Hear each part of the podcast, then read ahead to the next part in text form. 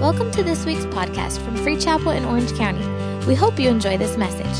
For more information, check out our website at free chapel dot org. Uh, so here's what you got to do. Get your Bible, go to Luke chapter eight, verse forty, okay? While you're turning there, let me give you the title, because all African-American black preachers title all their sermons, all right? So my title is simple. Title of today is simply this: Just One Touch is All It Takes.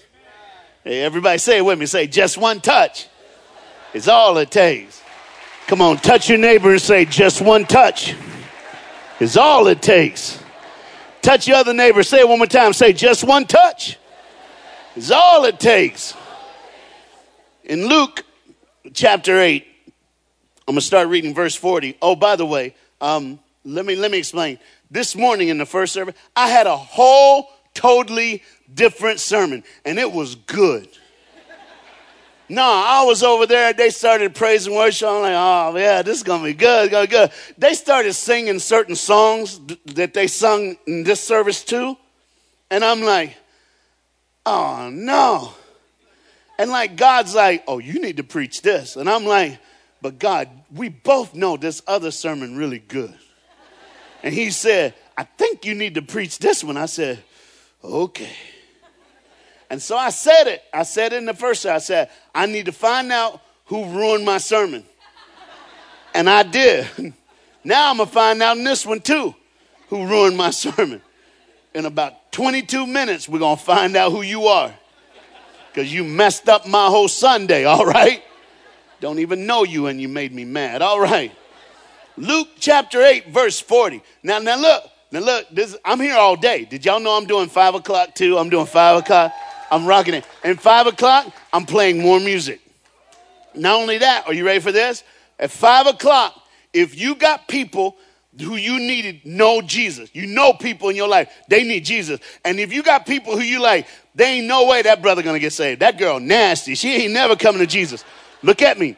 five o'clock today, you get them in the room, me and Jesus going to take care of the rest, all right?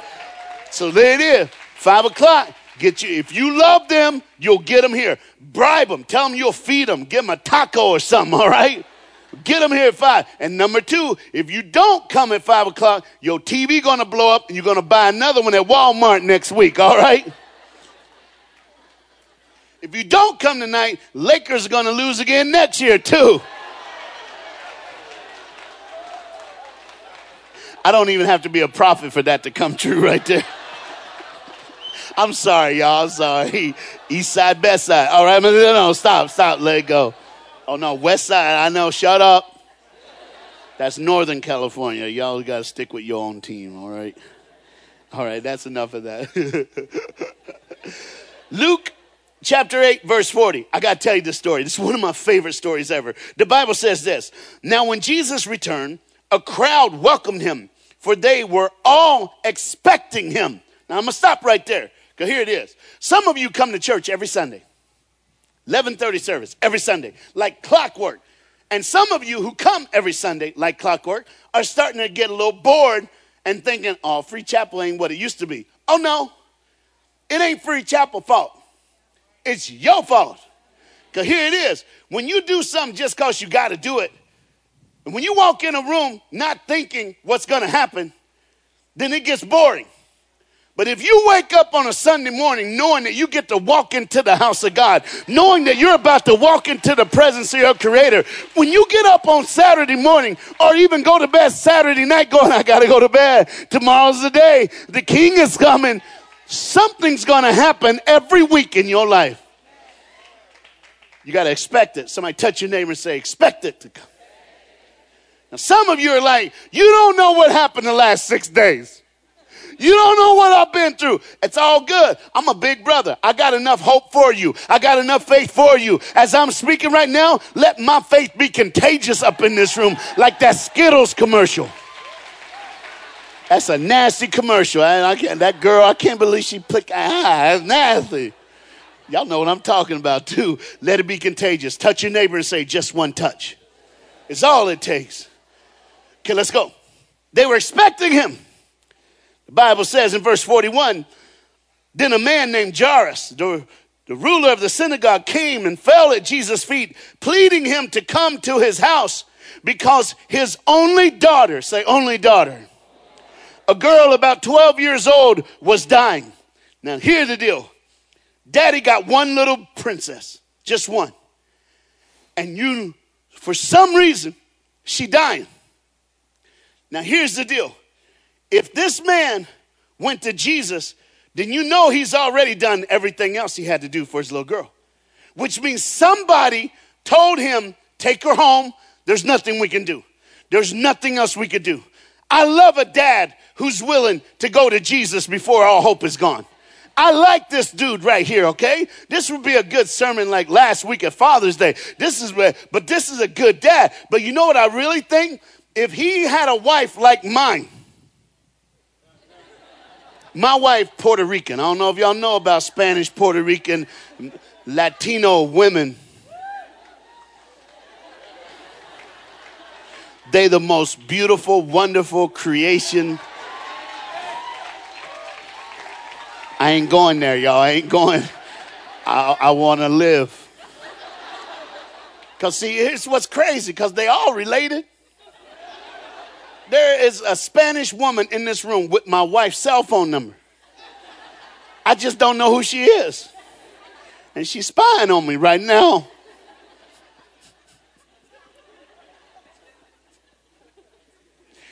If his wife was Spanish and he said, baby, I'll be right back, she would be going, oh, no, no, no, chica. You ain't leaving this house. But he had to take, he said, baby, I got to go. I'm going to go get Jesus. Jesus can do it. He can make a blind man see. He can make a dead man live again. He can touch our little girl. I, something in me says, go to Jesus. Just go. Somebody in this room got up this morning. You weren't even planning on coming to church, but something deep inside you said, you got to go. And you're literally here going, how in the world did I get here? This is your Independence Day.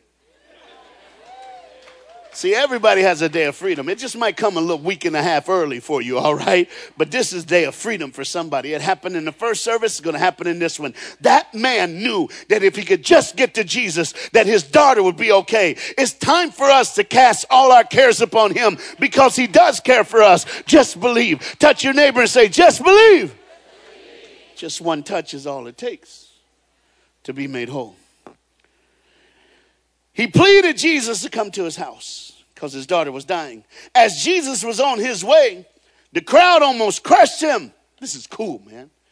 So Jesus is like, come on, man, let's go. I'm coming to your house. Let's go. And the crowd was like all over Jesus, like all over him. It's like Michael Jackson, stuff like that going on, all right? And the Bible says there was a woman, verse forty-three. And a woman was there who had been subject to bleeding for twelve years. Everybody say twelve years. Anybody notice that number? That's the second time, isn't it? Here's why.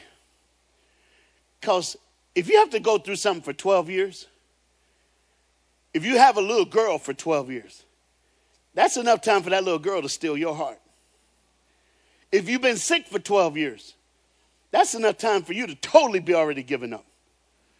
See, twelve is a crazy number. Now, now, look, I gotta, I gotta explain something to you, so help me out on this. If you know I'm right, just go, mm-hmm. Okay, look, that's all you gotta do. If I'm wrong with this, don't say nothing, because it'll make me feel bad. But if I'm right, just go, mm-hmm. Here it is. When people have hurt, when people have pain, when people have struggles, when people go through things for years after years after years, there's certain feelings that start coming out. Number one, do you know what you first thing you do? You start thinking you're the only one going through hurt. You're the only one feeling this way. You come to church, the greeters are at the door, and they're like, hey, good morning, how you doing? You're like, I want to punch you in the throat and let you gag like I'm gagging on the inside. Mm-hmm. Number two, you start thinking the unthinkable. Okay, let me help you with that. A good man can find the wrong woman when he's hurting really bad. I'm just saying. A dingy, nasty, stinky, vomit-filled nightclub smells sweet when you're going through something nasty. Death. Oh, they got it on that side over there. They got it real good on that side over there. There's a brother over there going, ah, why am I here? This is not a good Sunday for me. You ready for this? suicide becomes a viable option, a real viable option. That's where they were. This woman for twelve years subject to bleeding. I wonder how many scars she had from when she tried to take her life. All of a sudden, there she is. Jesus is walking by. The Bible says that this woman, all she did was touch his clothes. Let me give it to you. It said a woman was there, but subject to bleeding for twelve years, but no one could help her. Everybody say, no one could help her. I love it when the world says no, because that means Jesus can say yes, all right? He'll make a way. He'll make a way. Oh, man, that's Mister Green. Let's go on. Verse forty-four. She came up behind him and touched the edge of his cloth. Immediately, the ble- her bleeding stopped. Now, stop right there. So this woman walks up behind Jesus and touches clothes. That's what the Bible says. The Bible can't break it down for you, but I can. Now, listen to me. Here's the deal. This is culture right here. Back then, I'm going to say it again. Back then, I'm going to do it one more time. Back then, not now, but then. One more time. Back then, not now. The reason I'm doing that because, one, I'm in California. And two, women in California, boo-hoo, all right, I ain't going to make you mad. Back then, women had to be in the back. Women could not be crowding Jesus. If Jesus was crowded by people, it was all men. Back then, back Back then, don't be writing no emails. Back then, uh-uh, not now, then, all right? All the California flags are coming out. Women are like, uh-uh, ain't happening no more. Back then. I'm starting to sweat even more after that right there. Back then. So in order for her to get to Jesus and touch the hem of his cloak, dude, this is crazy. She had to get there, and he was already being crowded by men. So she had to do what she had to do. She's all up in the dirt. She's crawling under brothers' feet. She probably knocked a couple of them down because they tripped over because they didn't see her. And when they hit the ground, they see her. They go, what's wrong with you? And they mad, so they probably kicked her a couple of times, got punched a couple of times, but she couldn't stop because she knew what she had to do. Her life depended on that day. Some of you like, dude, you preach, you ranting, raving, sweating. Like, yeah. You know why? Because every day is my last day. Dude, I tore that song up. If that was my last saxophone song, I lit it up. If this is my last sermon, I'm knocking it out of the park. Let the record recollect. I tore it up on my last sermon. Why? Because somebody's life depends on what I'm doing this morning. Somebody's living or dying off every word that comes out of my mouth. And I'm speaking hope in California today. I'm speaking love at Free Chapel this morning. Everybody say, just one touch is all it takes. She did it. One version of the Bible says she clutched the bottom of his robe. I love that. And immediately her bleeding stopped. And Jesus said, who touched me? Could you imagine being a brother in that crowd? Dude, if Jesus like, who touched me? First thing I'm going to do, number one, I'm blaming Peter. That little brother got in trouble every day, all right? It's just like, Peter did it, Peter did it. I mean, look at the Bible. He's the only one that said anything. Peter said, Master, the people are crowded around you and against you. But Jesus said, someone touch me. I know power has gone from me. Look at verse forty-seven. Then the woman, seeing she could not go unnoticed. Oh, that is cool. Hey, did you know that there's a woman in this room this morning?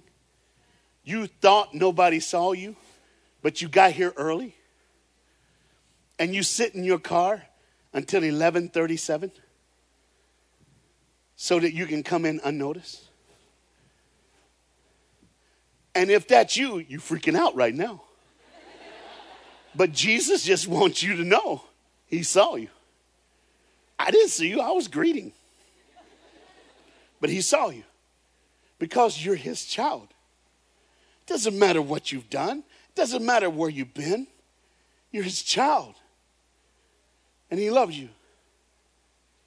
And he can't let you go unnoticed. Because if you go unnoticed, that means he doesn't see you. He made you. And today he wants to see you. She realized that she could not go unnoticed. Could not go unnoticed. So she came trembling and fell at his feet. And in the presence of all the people, she told him why she had touched him and how she immediately, instantly was healed. Verse forty-eight, then he said to her, daughter, your faith has healed you. Go in peace. Do you know what's crazy? We all have totally forgotten about that man. The dad, Jairus, remember? That's how it started. Look, some of you are like, oh yeah, his daughter died. I know. So literally, he's watching this and he's like, what about me? I'm the one that got Jesus to walk this way. And now here this little girl crawling under people. How many times have you watched your friends get healed? Your friends get answers. Your friends get blessed. And instead of like celebrating their blessing, you get mad.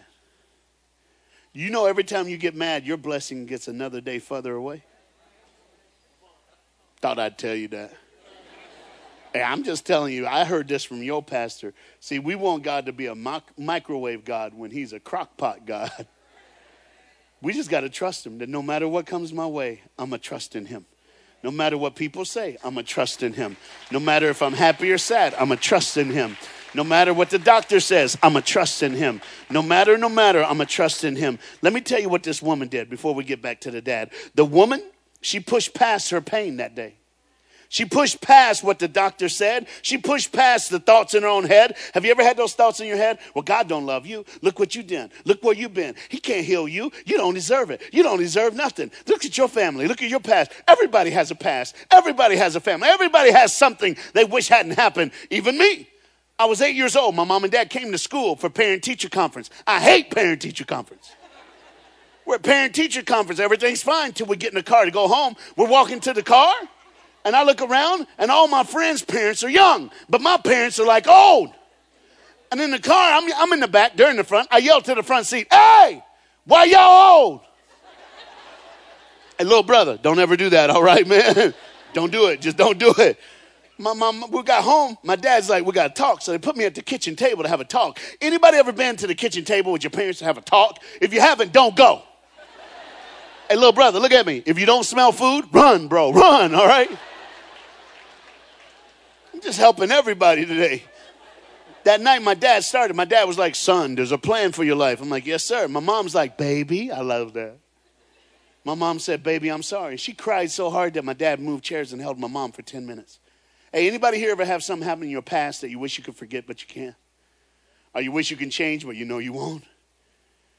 My mom, after crying, looked up and said, baby, I'm sorry. I'm old because I'm not your mom. And my dad whispered, I'm not your dad. They explained the foster care system that I grew up in. Then my mom said, you have a brother. His name is Keith. You have two sisters, Annette and Jeanette. I'm so sorry. She cried again. She said, your mom gave you, your mom kept your brother. Your mom kept your sisters, but she said you were mistaken. You should have never been born. So she gave you away. Hey, don't feel sorry for me, because here it is. You know what my life is? My past is my history, but my future is my destiny. It ain't nothing but a testimony of who Jesus is in Reggie's life. I get to preach this sermon. Why? Because just one touch was all I needed to be made whole. And that's all you need today. But you got to understand, it was eight. That night, my mom started crying again, and she told me, she told me, and the mama, and I, this voice in my head, hey, I'll never forget the first time I heard a voice in my head say, kill yourself. You do not deserve to live. And from eight years old to twenty-one years old, I was highly suicidal. I did not want to live. It don't look so sad. I ain't twenty-one. I'm fifty-three, but I look good because black don't crack. Word, I'm just saying.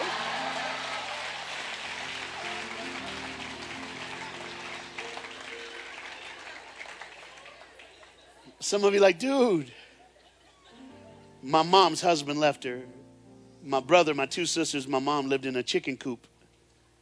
She slept with a man for twenty dollars to get food for my brother and sisters, and that's how I was born. But it's all good. Because just one touch is all I needed. I don't know what you're facing today. But somebody in this room, you need to push past your pain. You need to push past what the doctor said. You need to push past the thoughts in your own head. You need to push past your doubt. You need to push past your friends.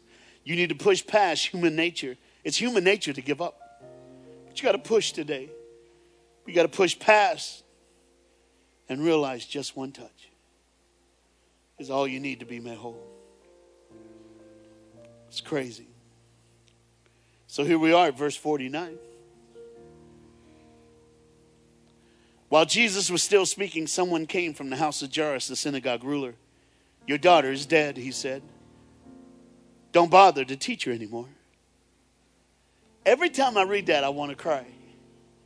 Can you imagine? Because first of all, he's like, we could have been there. Hello? If we hadn't have stopped for her. I didn't even do this part this morning in the first service. If we hadn't have stopped. If it... See, some of you, let's just be honest. You literally are saying, if I hadn't went back to sin that one last time, this wouldn't have happened to me. But Jesus is here today. There's a lot of ifs in the world, isn't there? There's a lot of ifs in all of our lives. But then there's a lot of but, too. Like, I had no family, but Jesus. I was an alcoholic, but Jesus. I, I was a prostitute, but Jesus. I had no home, but Jesus. I was so lost, but Jesus. Maybe today you need a but Jesus in your morning. Maybe you need a but Jesus in your Sunday. I know I've gone long, but uh, and I love God. But you know what? He's given me a love for people. That's the reason why I shook hands. I didn't do it just to do it. I needed to shake your hand before I spoke to you.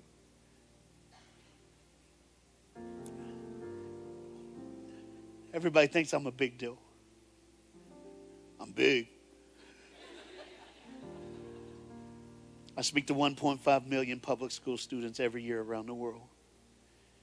They say I'm the number one communicator to teenagers on the face of the planet Earth. But Jesus, I don't even get to say his name. And they literally sit and cry in assembly programs. I don't have to say his name. Because love will find you. And the greater love hath no man than that he lay down his life for a friend. And Jesus is love. So today I did all this to simply tell you he loves you. Now I want to show you how much he loves you.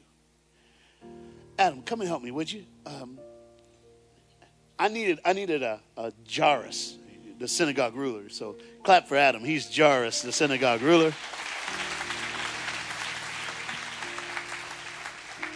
I tell you what, dude. When that friend came from his home and said, hey, she's dead. And then he goes, don't bother to teach her anymore. The next verse, Jesus heard that. And when Jesus heard what the man said, he looked at the dad and he said something. Now I'm going to read it. But today, Jesus is looking at you because he knows your situation. He knows the baggage that you're carrying. He knows what you walked in this room with. Jesus looked at the man and he said, don't be afraid. Just believe. She will be healed. So no matter what you're going through today, don't be afraid. Just believe. No matter what anyone has said, don't be afraid. Just believe. No matter what the sin you're carrying, don't be afraid. Just believe. When his friend, this dad's friend said, your daughter's dead, I bet he almost went to his knees. He just lost. He never thought. He knew that he would. Jesus was coming. How could this happen?